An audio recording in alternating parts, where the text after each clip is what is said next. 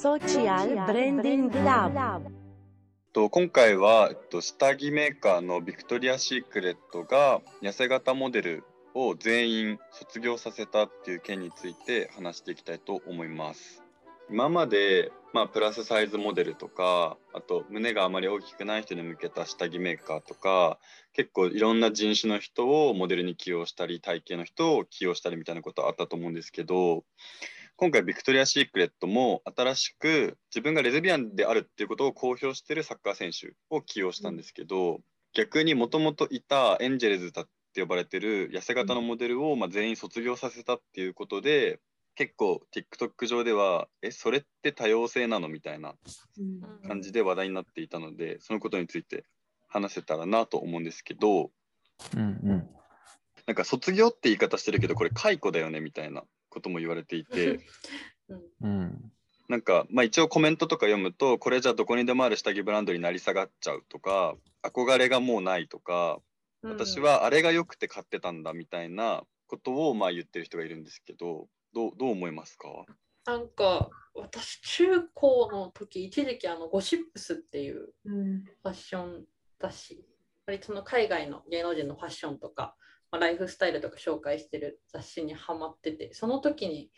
知ったんですけどなんか身長とかもあの体型もそうですけど身長とか足の長さとかも制限があるっていうのを見て、なんかその当時はやっぱりまだそういう意識もなかったりとかあと自分自身がめちゃめちゃなんか陸上やってて細かったのもあってなんか細いモデルさんでこう体型維持して頑張ってるのってすごいよなみたいななんかストイックさに憧れるって思ってたんですけどなんかまあ23年ぐらい前もうちょっと前ぐらいからですかねなんか批判されたりとかあとちょっと白人のモデルさんがまあメインで、あの登場されてて、まあ、アジア系の方とかちょっと黒人系の方が1人とか2人とか出るとめっちゃ話題になってた時期とかだったので、なんかまあ多様性担保されるのはいいなと思いつつそうアクニャも言ってましたけどその細いモデルさんもなんか当たり前にいるのが多様性なんじゃないかな本当の意味でって個人的には思いますねやっぱり。なんか私もビクトリアズ・シークレットのモデルでみんなが憧れるみたいなうん。感じのイメージがあってなんかそこが他と差別化してたポイントうん。なのかなと思ってて、うん。なんか今の世の中確かにその多様性みたいなところでなんかいろんなモデルを起用するっていうのが広がってはいるんですけど全部のブランドがそうやるといいかもしれないんですけど逆にそのなんか面白みはなくなるのかなってはちょっと思っていてまあでもビクトリアズ・シークレットのモデルがいることによるなんだろうその見てあ自分も痩せなきゃみたいなのは確かになんか問題視はされてたかなって思うのでうん。なんかどっちを取るかっていうのはすごいブランドにとっても大きい選択だったんじゃないかなって思います。うん。アイデンティティと言われてる部分をなんか取り除いた感は私の中ではあるので。うんこの事象をどのブランドがやるかっていうことでも多分論点は変わってくる気がしていて、うんあの本当こ今回ので言うと結構こうブランドのアイデンティティ的なことを、それこそアイデンティティを変えたというか、あのそれこそお客さんも多分ちょっと変わっていくと思うのでこううん。こういうことをすることによる。なのでいい意味で多様性っていうことの中では語られていくとは思うんですけど、まあ、それだけじゃないというか、うん。何何をだからやっぱりブランドとして目指していくかによってこういうのってこれからこれはことビクトリアズ・シークレットの話ですけど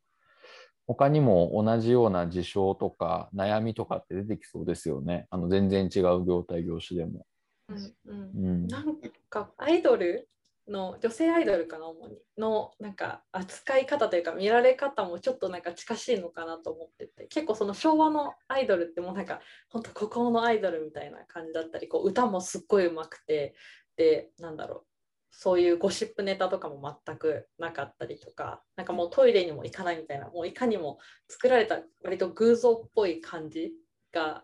あの憧れられてましたけど今だと割と会いに行けたりとかもうちょっとそれこそ別に付き合ってる人がいてもいいよねっていうのが浸透してきたりとかなんかそういうのがポジティブに捉えられる反面やっぱりアイドルにはこうあってほしいみたいな思い強い人も全然いっぱいいると思うので、なんだろう近しいのかなって思ったんですけど。その多様性をじゃあ打ち出していった方がいいですよねってなった時のその多様性も僕は結構固定化されてきてるなと思っていて、うん例えばアジア人を必ず入れたいってなって入るアジア人ってもうすんごいアジアザ・アジアみたいな顔の人が多いっていうのを、そのモデルの友達がいるんですけどうんその子は男の子でまあ二重なのでほぼオーディションに受からないみたいな。なんかどこの例えばデパコスでもうん。服でも何でもそうなんですけど黒髪一重エラが張ってる子みたいなうん。なんかいわゆるアジアとされてる顔の子が受かっちゃってそれもそれでなんか多様性を訴えるためにめちゃくちゃなんか偏った人だけを取る企業がやっぱ多いらしくううんん。それもいいのかなみたいな感じで僕は思っちゃったんですよね。うん。うん。いや確かにあのアニメとかドラマとか映画とかもそうですけどなんかアジア人出てくると なんかいかにもあのス黒髪ストレートの女の子でみたいな、うんちょっとうん目が若干ちょっとつり目な感じでとか すごいあそういうアジア人のイメージねみたいな感じはありますよね。確かに。うん今多様性のそのイメージ固定化してるっていうのありましたけどそのなんだろうちょっとふくよかな人を入れるのが多様性みたいになっちゃってるっていうのもあるかなと思って、なんか起業家の早川五味さんがそのやっぱり自分の体型がこう割とこう痩せ型でなんかご飯食べないとどんどん痩せちゃうみたいな悩みがあったりしてでまあそのなんだろうちょっと胸が小さい女の子向けのブラジャーを作るみたいな取り組みしてたりとかするんですけど太ってしまうっていうところをあの別にポジティブに捉えるっていうのもありますしあの逆にそういう痩せてしまうっていう悩み持ってたりとか別に痩せてても綺麗だよねって言いたいっていう女の子たちの異臭もある中で言うとそういう子たちの思いも大事にしないといけないよねって思ったりしますよね。うん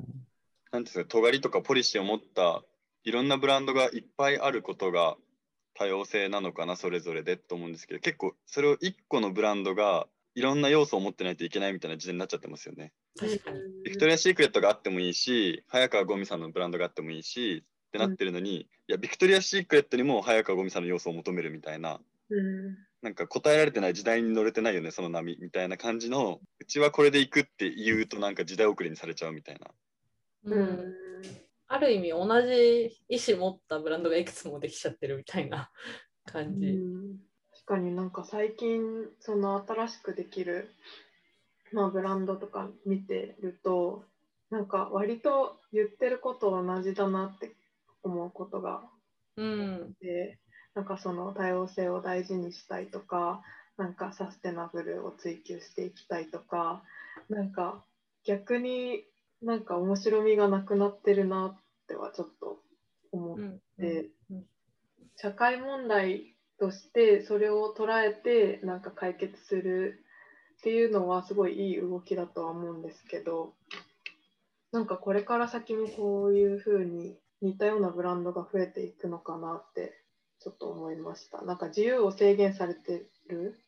うん。ブランドが本当にやりたいことができる環境があんまりなくなってきてるのかなってちょっと思いました。うんうんなんか絶対サステナブルって言わなきゃいけないとか、なんか多様性っぽく見える人たちをモデルとして入れなきゃいけないとか、うんそういう縛りはありそうだなと思いました。まあ、今後も多分多様性を売りにするブランドとかはいっぱい出てくると思うんですけどその中でもどういった多様性を出していくのかとかなんかそういう尖りがあるブランドであれば逆にどういうところを尖らせていくのかみたいないろんな企業が今後も出てくると思うのでちょっといろいろ見ていきたいなと思いました。これは、えっと、ビクトリア・シークレットが痩せ型のモデルを全員卒業させたことについて取り上げました。ありがとうございました。ありがとうございまました。